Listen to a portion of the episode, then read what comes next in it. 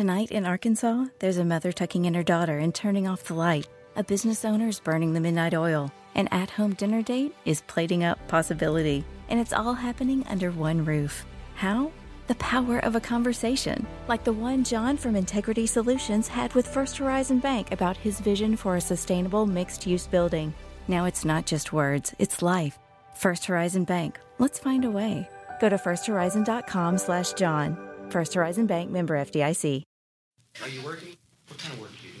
This is the Punt and Pass Podcast. Touchdown! Touchdown! Touchdown! Georgia! Now, here are your hosts, two time All American punter Drew Butler. Drew Butler, leader in the country in punts 49 plus. See if he booms this one. He does. Wow. And Rose Bowl, Sugar Bowl, and SEC championship winning quarterback Jake Fromm. Flea flicker to get the night started. Downfield looking for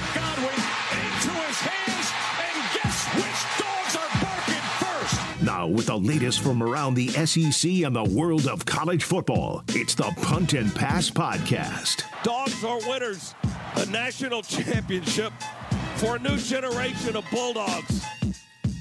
Victory is mine, yeah, surprisingly.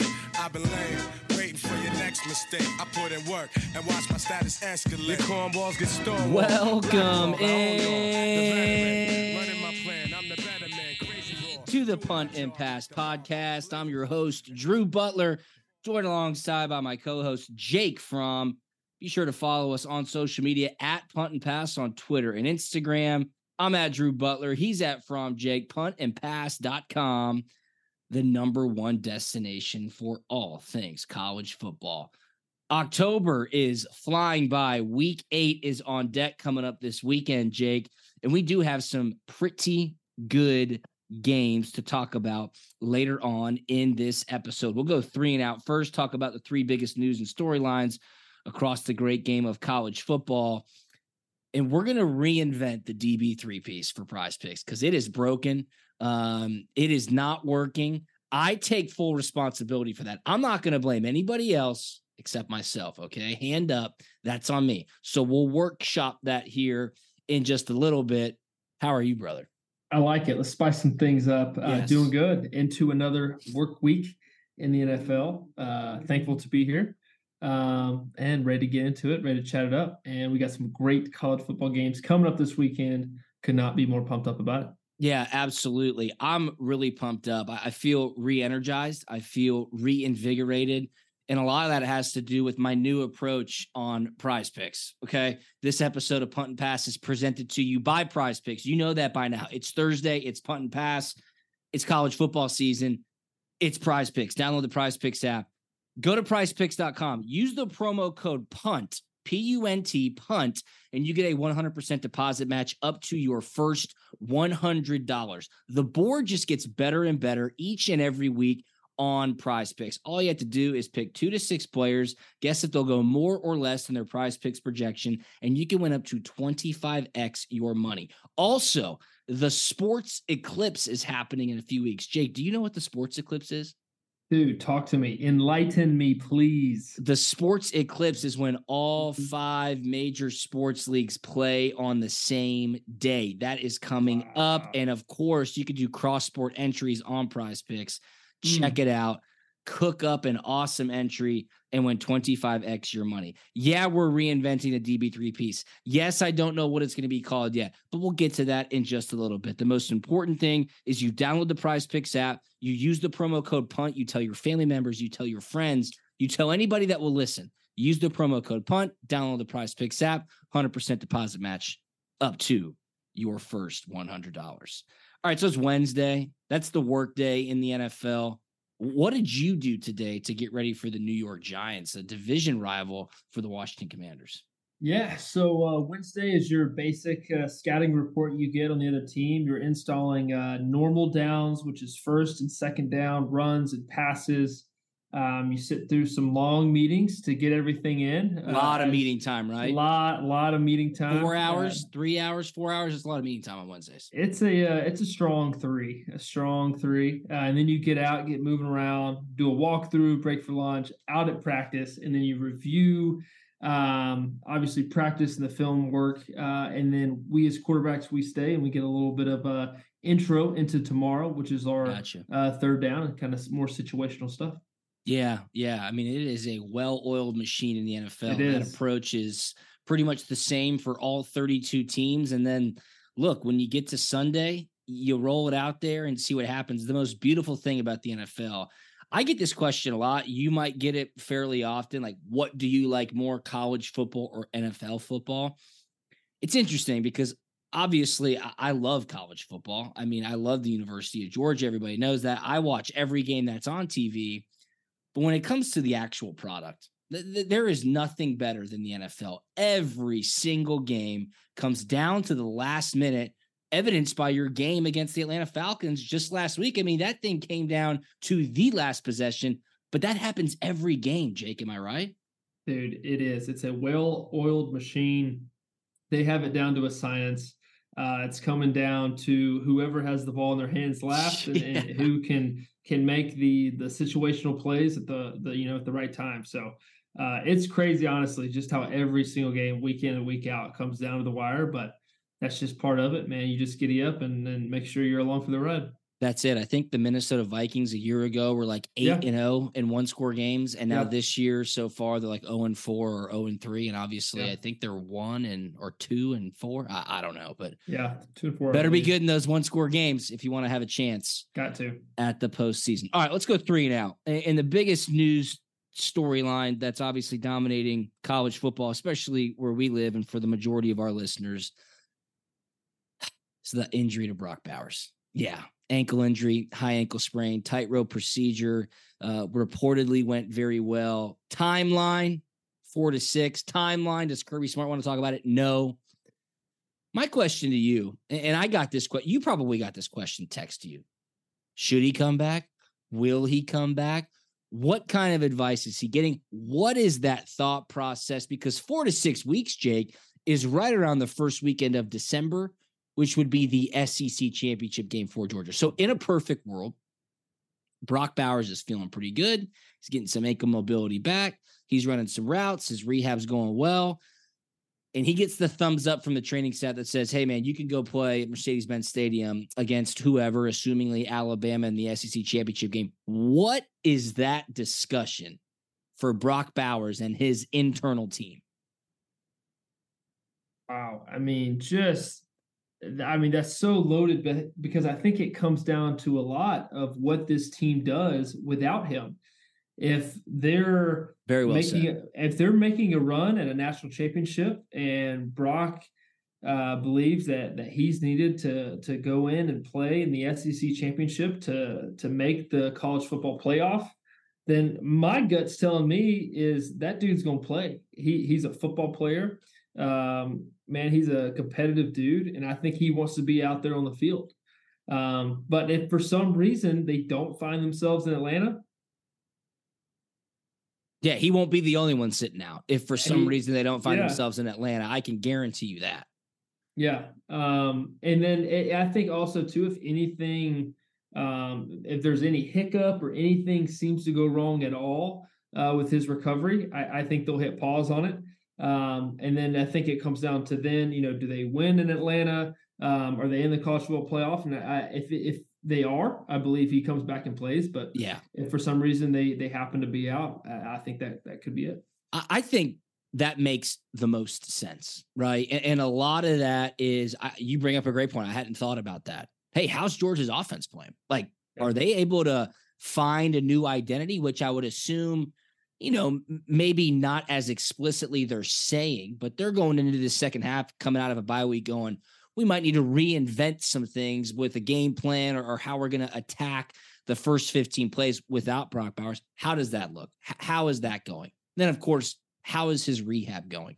Yeah. Now, what may be the worst minute of my seven year podcasting career, me trying to audibly describe what a tightrope procedure was on Monday's episode.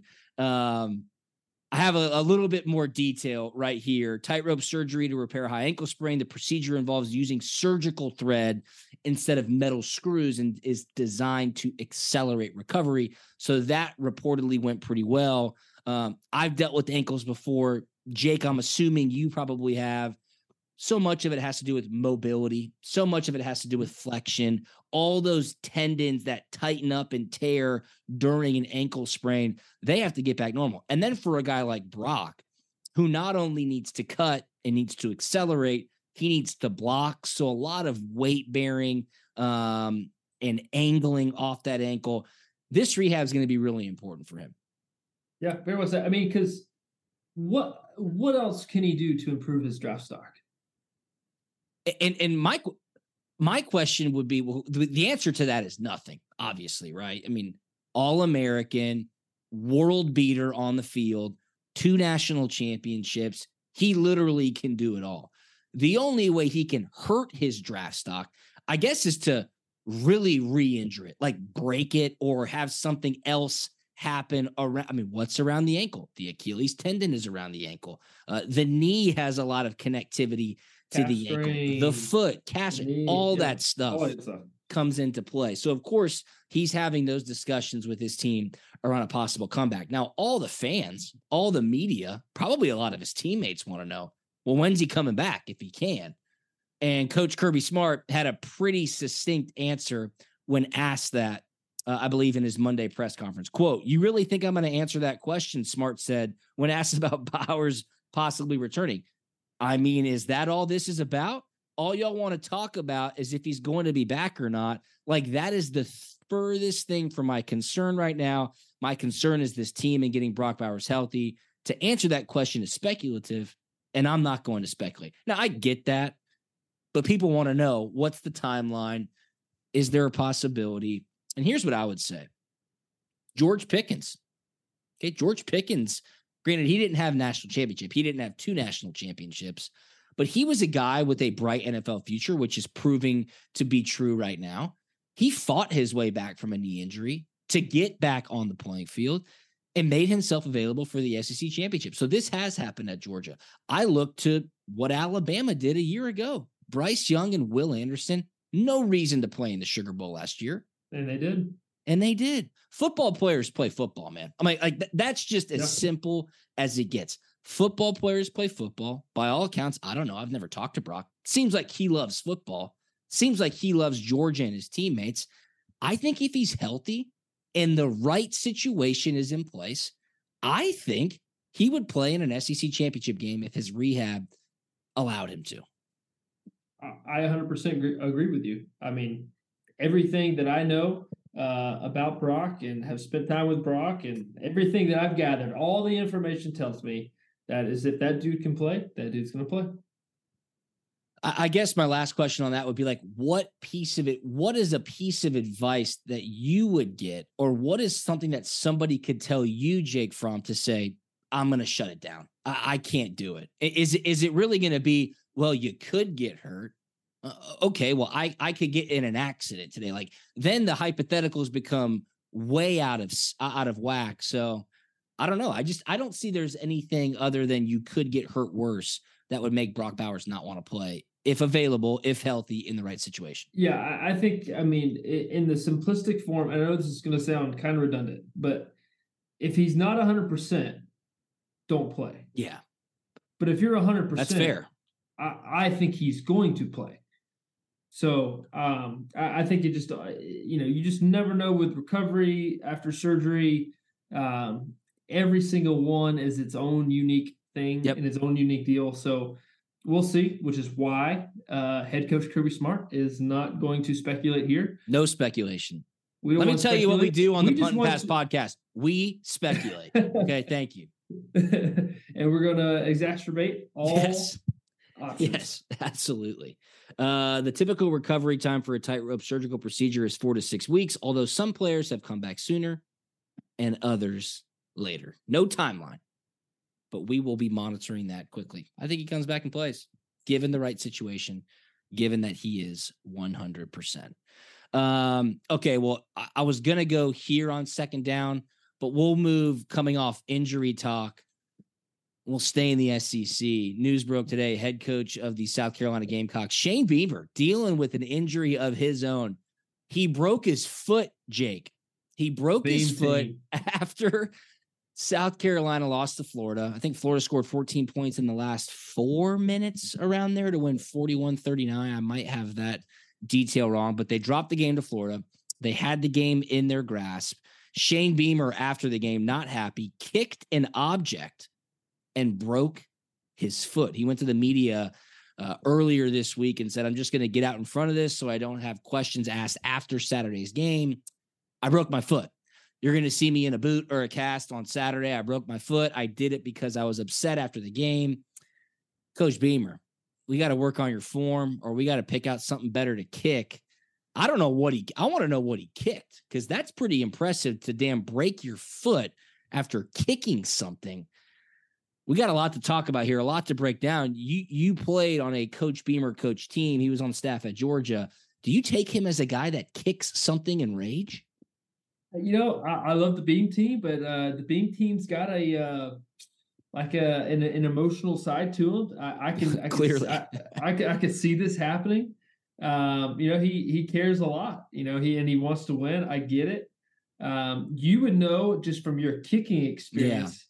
Um, that that must have been a, a pretty heavy cooler.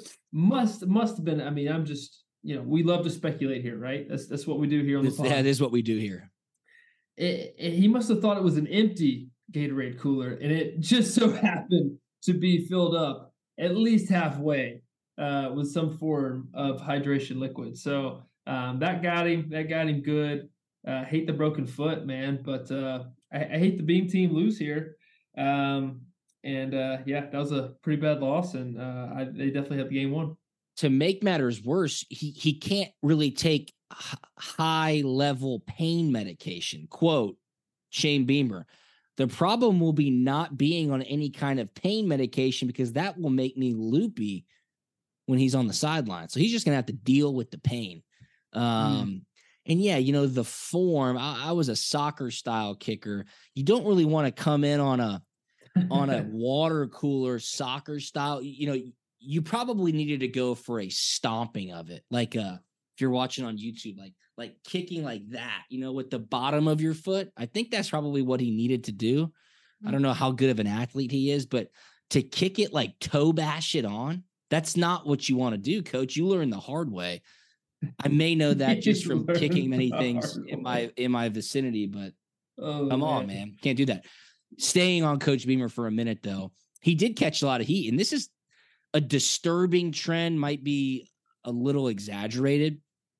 But after the game, again, highly emotional. As you said, he's a fiery guy, he's highly competitive.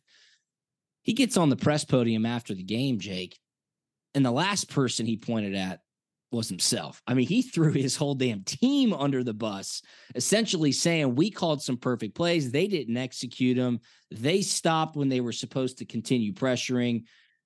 It was not a good look. Shane Beamer just going through the blame game talking about why they lost to Florida last weekend. Yeah, I uh I'm gonna have to agree with you there. Um, it's definitely not a great look, especially if I'm a player there on the team. Um, it just it doesn't look good, it doesn't feel good too. Um, kind of receiving that kind of uh, criticism from your coach in, in, that public setting like that. Like, yeah, coach, like grill me all you want um, in our position meeting. Hey, if you want to grill me in a team meeting, I'll yeah. take it uh, I'll be that guy. Like, you know, everybody gets grilled, you know, a couple good times at a team meeting. Everybody's been there, done that. Um, but uh, out there in the public like that, it ain't, it ain't great. Um, hopefully, you know, he, he learns from it and, uh, and refrains from doing that in the future. Just, uh, just from a player perspective, I, I don't think that's a great look. Yeah, you're not gaining the trust of your players. Um, you're not making them want to play harder for you. I think the bigger thing to do, even if it were the case, and and he literally says we called perfect plays as coaches, our players did not execute them. He says if you know they're about to run a reverse, the best way to defend a reverse is to bring both guys off the edge. We called that, they didn't do it. Like he is straight up calling out his players in the post game press conference. The best way to do it would be take the blame, you know, however you want to mask that blame, and then go into a team meeting and say, I took the blame for you guys and I shouldn't have because you sucked, because you didn't execute the game plan, because you don't listen, because it's about the little things. Like that probably sends the message a little bit better. In comparison, Dan Lanning, after Oregon's loss, and it was his fault this time, he took all the blame. He's like, Yeah, that was my yeah. fault. I own it. Uh, I will apologize to my players. I'll be better for it. I don't know. That's like leadership 101. I feel like I'm not saying Shane Beamer's not a good leader, uh, but that's a trend that you might want to try to buck here if you want to get South Carolina and those players to continue playing at or something high level. something you could say too that every coach says at some point in a press conference hey we just didn't execute. Yeah, because exactly. like like that that that's vague enough. Everybody gets it but you're not you're not specifically pointing guys out here and there. It's like it's like missing a ground ball between your legs in baseball right? Everybody knows you messed up. I know i messed up. Yeah, you know, grandma in the stands who can't even see the game knows you messed up, you know? So Or it's Maybe- like when a field goal kicker misses a kick to win the game in the last Mm. seconds. The coach and the players say it's not always just one play. When everybody knows that one play meant a whole hell of a lot. So Yeah. I, I look, I totally agree. I, I totally agree. All right, let's go to third down. Uh, I found this one to be pretty fascinating. For the third time in four weeks, a Pac 12 conference game was the weekend's most watched college football game. The Pac 12, which has been completely obliterated, it is now the Pac 2 after this year, is going out with a bang. So many teams in the top 25, great quarterback play. Colorado, which dominated the headlines for the first half of the season. Michael Penix Jr., Washington's quarterback, now the odds on favorite to win the Heisman Trophy. Three out of four weeks, Jake. Pac 12 conference game, weekend's most watched college football game. Crazy to me how this kind of resurgence of the Pac 12 is happening at a time where after this year, it just goes poof. I feel like we're in the middle of a uh an ESPN 30 for 30 documentary about the Pac 12. Yes. You Yeah, know, good I- perspective there. That's definitely probably happening right now. like somehow or another, Oregon and Washington like end up winning out. Oregon beats Washington at the end of the deal. They're both one loss, and somehow they both get in. And then we I, I could a, I could 100% see that happen. and then we have a Pac-12 national championship game after they beat whoever respectively in the in the uh in their uh semifinal game.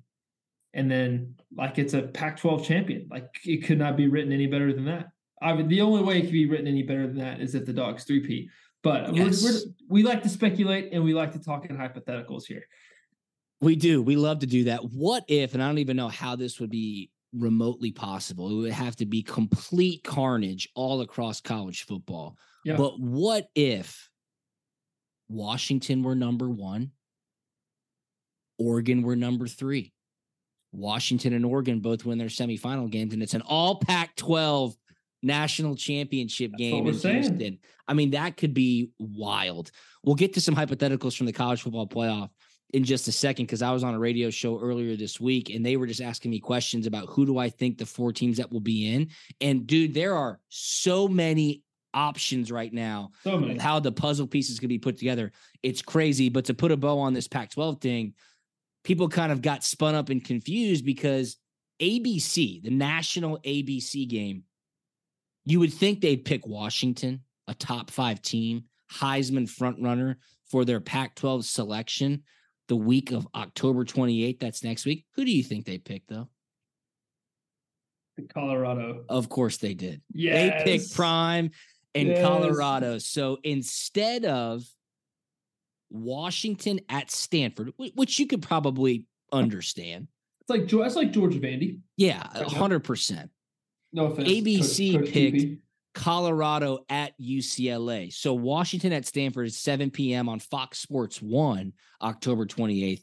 Colorado at UCLA is 7:30 on ABC. So people are like, Colorado's not that good. You guys are obsessed with Coach Prime. How could you pass up Washington? They're a really good team. Let me just tell you one thing, listener, punt and pass, Listen. loyalist. TV networks care about money. They care about people tuning in. Colorado, for better or for worse, this year, right now, is America's team. People want to see Prime. They get huge ratings. It's just like Taylor Swift on the NFL coverage. If she's in the building, people are going to watch. They're going to show her every third down. It's what pays the bills, folks. So, you know, I get get confused, get angry if you want, but it's just dollars and cents. I mean, that is quite frankly the truth of the matter. yeah. That is truth it. of the matter. No doubt about it. Uh, before we go inside the five, any, I mean, any thoughts on the college football playoff?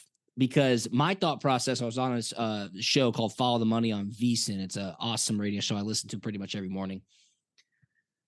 I said if Alabama beats an undefeated Georgia in the SEC championship game, okay, Georgia's 12 and 0, Alabama's 11 and 1. Alabama beats Georgia in the SEC championship game. I said I have a hard time thinking the committee. I said I have a hard time thinking the committee would leave out Alabama. And they go, okay, well, what if Texas beats Oklahoma in the Big 12 championship game with one loss, right? They lost to Oklahoma a couple weeks ago. And now Texas has a win at Alabama by double digits, and Washington's undefeated, and Florida State's undefeated. And it's just my head was spinning. I was like, oh my God, I'm not really ready to kind of break this down right now. They're saying that there could be a scenario in which Alabama beats an undefeated Georgia. They're the SEC title winner, and they don't get in because Texas would be have to be in over Alabama. They beat them in Tuscaloosa by 10 points. I was like, it's a great question. It's a great hypothetical. They were saying Florida State. They were saying Ohio State. They were saying Michigan. You're sitting there going, it could be total chaos in about five, six weeks. Hey, and, and this is just because Sam's in the room and I hear about it every day. Yeah. North Carolina is 6 and 0. I know. Or do they play Florida State in the regular season, or is that just going to be in the ACC championship game? I could not tell you. Um, I believe it's just in the ACC championship game. I think so too. I think they avoid, yeah, they do avoid Florida State. And UNC's hardest game on their schedule is against Duke. I mean, at Clemson could be a little tough. Clemson could be feisty there, obviously, but UNC could be undefeated. So the ACC championship game could be two undefeated teams, Florida State and North Carolina. The Big 12 championship game could be an undefeated Oklahoma going against a one loss Texas team, which lost to Oklahoma on the last play of the game. The SEC championship game could be one loss Alabama against a hypothetically undefeated Georgia. The Pac 12 title game could be undefeated Washington against a one loss Oregon team that lost essentially on the last play of the game. And then the Big 10 title game, whoever comes out of the Big 10 East probably wipes the floor with Iowa. I don't know if you've seen the stats on Iowa's offense. They're six and one, Iowa's offense. They're averaging, I think they're the 114th ranked offense in the country. And their schedule heading to the Big Ten title game is absolute cakewalk. It's just really, it could be complete and total chaos heading into the college football playoff final rankings. First rankings come out Halloween night, Jake, just to let you know. So that's net. That's Ooh, the that's week after next. that is a little spooky. Yeah, I, I'm all. This is one of those times where I'm all in on an 18 playoff. Eight All in. team. So five conference winners and three at large. Yeah, I think that's I think that's fair. I think 12's too much. And I've told people this. I warn you, as soon as we go to 12, they'll start clamoring for 16. Just buckle Oh, up. it's Just it's always it's always more, man. It's always more. It's always, always more. no That's- that's question. Can never have enough. You cannot satisfy the soul. No. the only thing cannot. that can satisfy in this world is Jesus. That's Amen. it. That's what I got for you tonight. Amen. Look, I totally agree. There's no doubt about it. No doubt about it. Jesus would love for you to download the Prize Picks app. I do know that. He told me. Download the Prize Picks app. Use the promo code PUNT. You get a 100% deposit match up to your first $100. Usually, I give you the DB3 piece right here. I need to reinvent the DB3 piece. I need some listener help. I'm not going to give you my picks right now. I'm going to tweet out my picks on Friday. Okay. I'm not going to give you, I'm down bad. I'm hurting. I need help bad. from the people. Okay. I need a new name. So, Hammy, help me out. Liam, think about it. Jake, if anything pops into your head, let me know. I'm trying. I can't go with DB three piece anymore. Um, because the definition of insanity is doing the same thing over and over again and expecting a different result. I, am done with that. Okay. I'm pointing the finger at myself. It is my fault. I take the blame. I'm an adult. Okay. I'm an adult. That's what Adam Wexler, founder and CEO of Prize Picks, would want me to do. Prize Picks has been an unbelievable partner to punt and pass for the last few years. And we're going to start dishing out winners. Okay. So stick with me, people. Check out my social media at Drew Butler on Twitter and Instagram. Head on over to Prize Picks at Prize Picks on Twitter and Instagram, prizepicks.com. Download the Prize Picks app. If you use the promo code PUNT, you get a 100% deposit match up to $100. What does that mean? If you deposit $20, they give you $20. If you deposit $50, they give you $50. If you deposit $100, you're right, they give you $100. So download Prize Picks, use the promo code PUNT, two to six players, more or less their Prize Picks projection, 25 extra money. I'm going to be in the lab all day tomorrow. Okay. Literally all day, like dedicating time, effort, resources, telling my wife, I can't talk right now, telling my kids, I'm sorry, daddy was 45 minutes late to pick you up from school. I'm putting together a winning entry on prize picks. All right. And I'll have a new name for it as well. So if you came here just for that, check me out on social media. We'll get that going for this weekend. Sorry, people. Look, hand up. Hand up. Okay. I apologize. All right, let's go. Let's go to inside the five. Five biggest games of the weekend. Jake Fromm just texted me a potential name for the new entry. We're not going to be using that name. It is apt, but not going to be using that one. Thanks, Jake. Keep working on it. I appreciate your thought process. First mm-hmm. game, right out of the gates at noon Eastern on Fox. This has college football playoff implications in a big way. It's a top 10 matchup in the Big Ten. Number seven, Penn State at number three, Ohio State. Ohio State's a four and a half point favorite. The total here is 45 and a half points. Two undefeated teams. This is a great rivalry, Jake. This Big Ten East, man, it is absolutely stacked this year. Dude, this is in the shoe. Um, dude, Penn State's got a good football team, good program going on right now. Ohio State. The only game uh, of Ohio State that I've watched this year has been that Notre Dame game. Yeah. Um, you know they they they played just good enough um, to win, and because of my father-in-law is a big Penn State guy. Oh wow! I'm gonna, take the we are Penn State Nittany Lions in this one. Uh, would love to see it. I'd love just to to shake everything up. And then Penn State's one loss, Ohio State's one loss, and then Michigan ends up being one loss, and then it's just chaos. Chaos. I am, am voting for chaos. All right, we're gonna speculate. Okay, Coach Smart doesn't like speculation. That's all we do here. A couple statistics for you. First off, Penn State six and zero oh against the spread this season, so they are covering oh. every single week. I think the quarterback matchup here is really intriguing. Kyle McCord against Drew Allar, two yeah. kind of unproven guys in the big moment. I will say, Kyle McCord, you just mentioned that Notre Dame game, like that was a big comeback for them. He's been tested on the road. This game, of course, is at home. Penn State hasn't won in Columbus since 2011. However, they have covered their last three games in Columbus. And the Buckeyes have won six straight in this rivalry, Jake, but they're just one in five against the spread. Wow. Here's the matchup Penn State's only allowing 122 passing yards per game. Can they slow down Marvin Harrison Jr.? Notre Dame did a great job of that. This is a prove it game for James Franklin. Dude, you haven't done squat against good teams while you've been at Penn State. You've made hay against the lesser competition. I will not devalue your coaching ability for that. But with all that being said, I like Penn State plus four and a half. I like Penn State. Yeah, I'm with Give you. Is Penn State.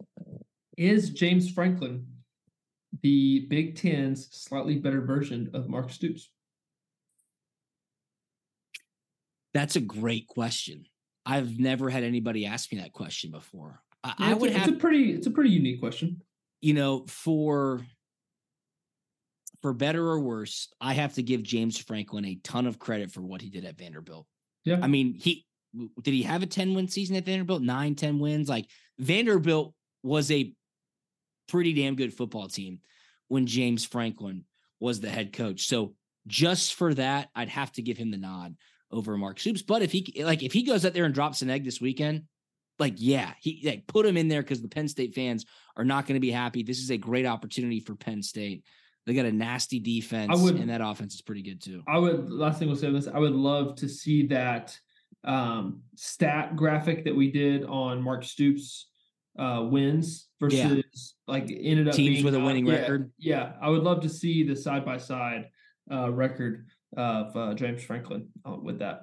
Absolutely. I'm going to try to find that one for you. Um, all right, 3:30 game on CBS. Number 17 Tennessee at number 11 Alabama. This one kind of surprised me. Alabama, a nine and a half point favorite. The total was 48 and a half points. Nick Saban has coached 226 games at Alabama. And last week he got his 200 win. Wow. 200 wins wow. out of 226 games. That is damn impressive.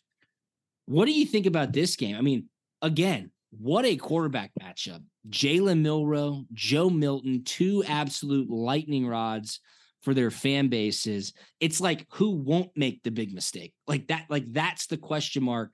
Who won't make the big mistake at the quarterback position? You would have to tilt towards them to probably win the football game. Yeah, that's that's very well said. Uh, big props to uh, Coach Saban on that because that's so impressive. Um, I just I see this game going one of two ways. Uh, I see this either being a tight game down to the wire or an absolute Alabama beat down on Tennessee. Like, there's no way they're going to let Tennessee come into their place after what they did to them last year and just let them get away with it. Tennessee's Tennessee's not the same football team. Um, Joe Milton's still figuring a lot of things out. I don't think they have the same dudes at receiver that they had because um, they were just running all over the field, up and down the field uh, on Alabama last year. Um, but I think this game's going to come down to the trenches a little bit, like which offensive line can protect their quarterback a little bit more. And I love what you said about not making the the big mistake. Um, turnover battle, winning the trenches. That's who wins this football game. You know, it's fascinating watching Tennessee last week against Texas A&M. It was a horribly slop, horribly sloppy football game. Tennessee can run the ball. I was surprised that Josh Heupel wasn't sticking with it. I mean, they were gashing Texas A&M, and I may or may not have said this on this very podcast in the last few weeks, but Joe Milton throws one of the prettiest spirals in all of college football. The problem oh. is he throws it to absolutely nobody. I mean, he'll chuck that thing, and the camera will follow. Like, damn, that's pretty, and there ain't a receiver within ten yards of it. I'm like, what? What is going on here? And the funniest thing, and he did it against Texas A&M I turn the game on, first possession, drop back pass. You see like a drag route across the field. The poor guy's like seven yards from Joe Milton. And I mean, he throws a 104 mile an hour fastball at his face. I was like, what is going on here? Have you not learned at this point? Now, now, granted, I am that guy now sitting on my couch having a beer, like you suck. Like that, that's what I do now, damn well knowing he's a better athlete than I'll ever be. But I'm like, Joe Milton, come on, man. Just just just lob it over there to him. Let him catch it, turn up field, and get some yards. Eight of the last 11 meetings in this rivalry have gone over the total. Tennessee has mm. lost nine game. Tennessee has lost its last nine games in Tuscaloosa, but they're four and five against the spread. I think this is a big revenge factor for Alabama. I just don't see how Tennessee is going to be able to produce much if Milton is under pressure, which I think they will put him under. It's a big number, but I think it's a big number for a reason. I would have to imagine Tennessee's a pretty public play here. I'll lay nine and a half with Alabama. That's where I'm at. It's one of those things where it just doesn't make sense, so so you do it. Yeah, yeah, I, I totally agree. When they zig, you zag. When they, yeah, yeah, that's it. I agree. That's what I got. Seven p.m. on ESPN, number thirteen, Ole Miss at Auburn. Ole Miss is a six and a half point favorite. I thought that line was kind of low. The total here is 56 and a half. Look, Auburn's a tough place to play. This is a great SEC West rivalry. I will say this Ole Miss is ranked 13th. They've one loss right now. Lane Kiffin always starts messing up this time of year. They always drop a game that they shouldn't lose, and it wrecks their chances of getting into the SEC title game. Depending on what happens in that early game, if Tennessee knocks off Alabama, Ole Miss has a track to make it. They do. Because they Uh, got to they got to beat LSU later in the year, right? Yeah. And LSU, yes, Alabama has to beat LSU later in the year. I don't know. For some reason, and, and, you know, Hugh Freeze does not have his first SEC victory yet. At home at night, Jordan Hare Stadium. Maybe it's one of those games where Ole Miss has three turnovers, gets kind of nasty. What do you think, Jake? You liking where I'm going with that one? Yeah, it's a little spooky.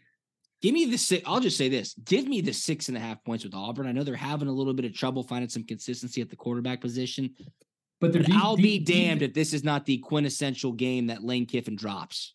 Auburn's a a good defense got absolutely exposed last week against LSU. Auburn's defense did. Like I just don't see them having a back to back game like that. Yeah, Auburn's on a three-game skid. They lost to Texas A&M 27 to 10. They had a lot of turnovers. They lost to Georgia 27 to 10. They kind of tricked that game off in the second half. And then they got exposed last week against LSU. I don't know. I just think this is the this is the sneaky game. at some point you got to stop the bleeding. And who does Ole Miss play next? Oh, Vanderbilt. So it's not exactly a look ahead game. Hmm. I don't know.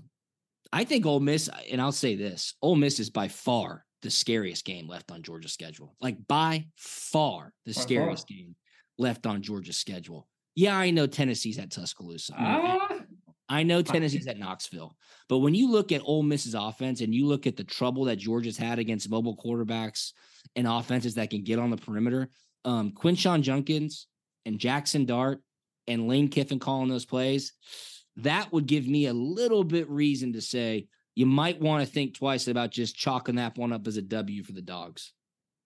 great point. Great point about the mobile quarterback. Give me six and a half with Auburn in this game. Watch out. Watch out for a little money line action on that one, too. That game to me, I might be dead wrong. That game to me is one that I'm running my radar up. Yeah, on. I, I'm I'm with you on that one. Let's do it. Number 16, Duke at number four, Florida State. Florida State undefeated in the ACC. I really like Florida State. Florida State's a 13 and a half point favorite. The total here is 48 and a half points, 7:30 p.m. on ABC. Is Riley Leonard back for Duke yet? I don't believe so. I don't believe Ah, so. You know who would know? My teammate Sam Howell, man. He Yes, he would loves know. he loves his ACC stuff, man. Um, you know, but I do know that Jordan Travis is really good, and he's got some dudes. Yeah, he does. receiver. Keon Coleman. Woo! He's put on a show last dudes. week. I mean, it just seems like every time he just throws it up and these guys go make a play, or they're they're pointing at a, a DB to come press them, and they're calling their shots, and they are executing on their shots. Um, I like Florida State in this one because it's at home. Um, I think if it was on the road, it'd be a little different uh, matter. Just because I uh, I believe Notre Dame played Duke They did. and they lost to Duke, correct? Duke, uh, Notre Dame beat? Duke. Notre, Notre Dame, Dame beat Duke. Duke. Yeah, that's when Riley. Leonard got injured. Yeah. Correct. That's right. Um, but dude, Duke's Duke's a, a tough football team, and they're going to play really hard. Says uh, there was some speculation that the bye week would give Riley Leonard enough time to recover for the matchup against NC State, but he did not play last week. So he very well may could be back against Florida State. That line, though, 13 and a half would have to make me think that he's not playing. So I just Yeah. like Florida State. I've, I've, for whatever reason, gotten locked onto a few of their games. Obviously, watched that entire Clemson game. Saw a good bit of their game against Syracuse last week. I thought last week at home against Syracuse was like a, a trap game for them. And dude, they just put it on them. I mean, 41 to 3. Trey Benson gets going out of the backfield. Keon Coleman with some just crazy acrobatic catches. Seems like Mike Norvell's got it going on down there. I think Florida State's going to be one of the four college football playoff teams, so I will take them here. All right, last game. Let's go out west and finish things up. Number 14, Utah at number 18, USC. Southern Cal, seven point favorite. Are you kidding me?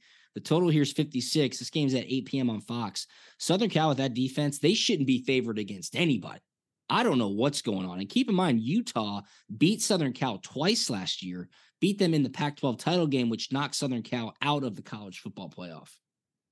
Yeah, uh, I would love to believe that USC says, man, like I hope there's enough about them and those guys on that team to say, I'm not letting this this Utah team get the best of me three Again. times. Can't do it. Can't have it. Uh, and they're coming off a loss uh, to Notre Dame. Man, I think they got to come out swinging. Um, just just to prove to everybody that uh, that that we got something to us here. Uh, we're some co- we're some competitive dudes, and uh, we want to make a run at this college football playoff. San Jose State scored 28 on USC. Arizona State scored 28. Colorado scored 41. Arizona scored 41. Notre Dame scored 48. And I know they turned the ball over a lot against Notre Dame last week, but um, you've got to address the defensive inefficiencies at some point. And it just seems like Utah is the kind of team that will just walk in and punch them in the face. If you want to know the type of culture that head coach Kyle Whittingham has built at Utah, it's this kick Southern Cal's ass. That that's the culture. Like we build our program on beating the Southern Cal Trojans. Caleb Williams, you don't think that he will want some revenge? I don't know. I just don't think Utah's defense will allow Southern Cal's offense to get activated. Could you see Southern Cal dropping two duds in a week? You just said it, Jake. Like you hope those guys show you enough to say that ain't us. That's not what we're about. But you have to go Utah here. I know it's in the Coliseum, you got to go Utah. I mean, they just that's like one of those things earlier this season when Tennessee went down to Florida. Is this different? Yeah, it should be. No, it's not. That's like when we were growing up and Georgia had to go down to Jacksonville. Is it different this year? No, it's not. You lose again. I think Utah is the team this weekend in this matchup. Some great points. However, however, Utah's quarterback Cam Rising still not playing. Still out. They're still playing with some backup dudes and Caleb Williams is number one overall pick. Yeah, he is. There's no he, doubt about that. He's going to make some stuff happen. And he's going to make some stuff happen. The Trojans will come out victorious. Oh, going with USC. I like it. Oh. I dig it. I dig it for sure. Got a great weekend of college football lined up. I love college football. I really do. NFL is getting good too right now, man. The weather's changing. We've been saying it for the past couple of weeks. It's a great time to be alive. It's a great time to be alive, man. That it is. Awesome, my man. All right, good deal. Week eight on deck. Be sure to follow us on social media at Punt and Pass on Twitter and Instagram. I'm at Drew Butler. He's at Fromm Jake, puntandpass.com. This episode, you already know, it's been presented to you by our great partners at Prize Picks. I will have my entry up on social media on Friday. Tweet at me, give me advice, let me know what it should be called. Help me out, people. I am begging you. We're going to get a winner this weekend. Go to prizepicks.com, download the prize picks app, use the promo code PUNT. You get a 100% deposit match up to your first $100. Anything on the way out, brother? And if you're wondering why we didn't talk about uh, Georgia's matchup this weekend, it's because we know already they will go 1 0 this weekend. Right. Don't worry about it. Put all your money in the bank yes. on that game. Yeah of course they're going to win that inter squad scrimmage on probably Wednesday, and then they all get to go. Perfect. Perfect, perfect. All right, brother man. Well, you are great. Good luck this weekend against those New York Giants. And everybody, we will talk to you on Monday. See you. Tonight in Arkansas, there's a mother tucking in her daughter and turning off the light. A business owner is burning the midnight oil. An at home dinner date is plating up possibility. And it's all happening under one roof. How? The power of a conversation, like the one John from Integrity Solutions had with First Horizon Bank about his vision for a sustainable mixed use building. Now it's not just words, it's life. First Horizon Bank. Let's find a way. Go to firsthorizon.com slash John. First Horizon Bank member FDIC. The fan is ready for Brave season. Are you? 3 1 smoked high in the air, deep center field, and heading for the horizon. A home run by Olson. We're streaming every game of the Braves 2024 season free on the 680 The Fan app. So make sure you download it now and don't miss a pitch of the Braves this season.